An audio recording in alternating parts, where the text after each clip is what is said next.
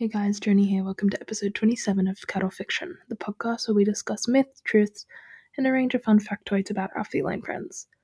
Today I want to talk to you about a question that I was kind of pondering to myself. And that question is something like why do people, or not people, but certain people that don't like cats, have such a strong hatred towards them?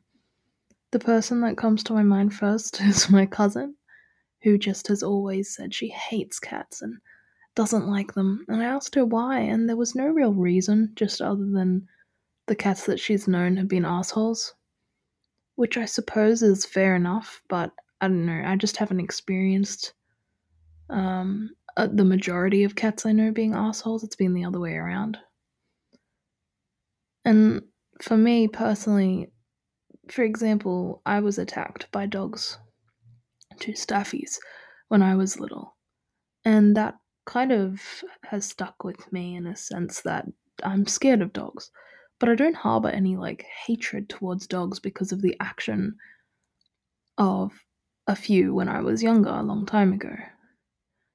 Which is just something that I'm I don't know, I'm just thinking about. People seem to hold grudges against cats for a lot longer.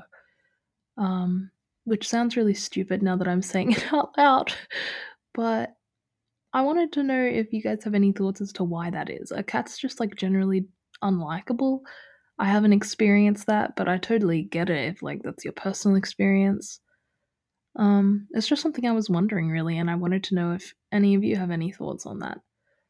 So, um, until next time, I guess Cat Guru Journey signing out. I hope you have a wonderful day, and I hope I've left you with something to think.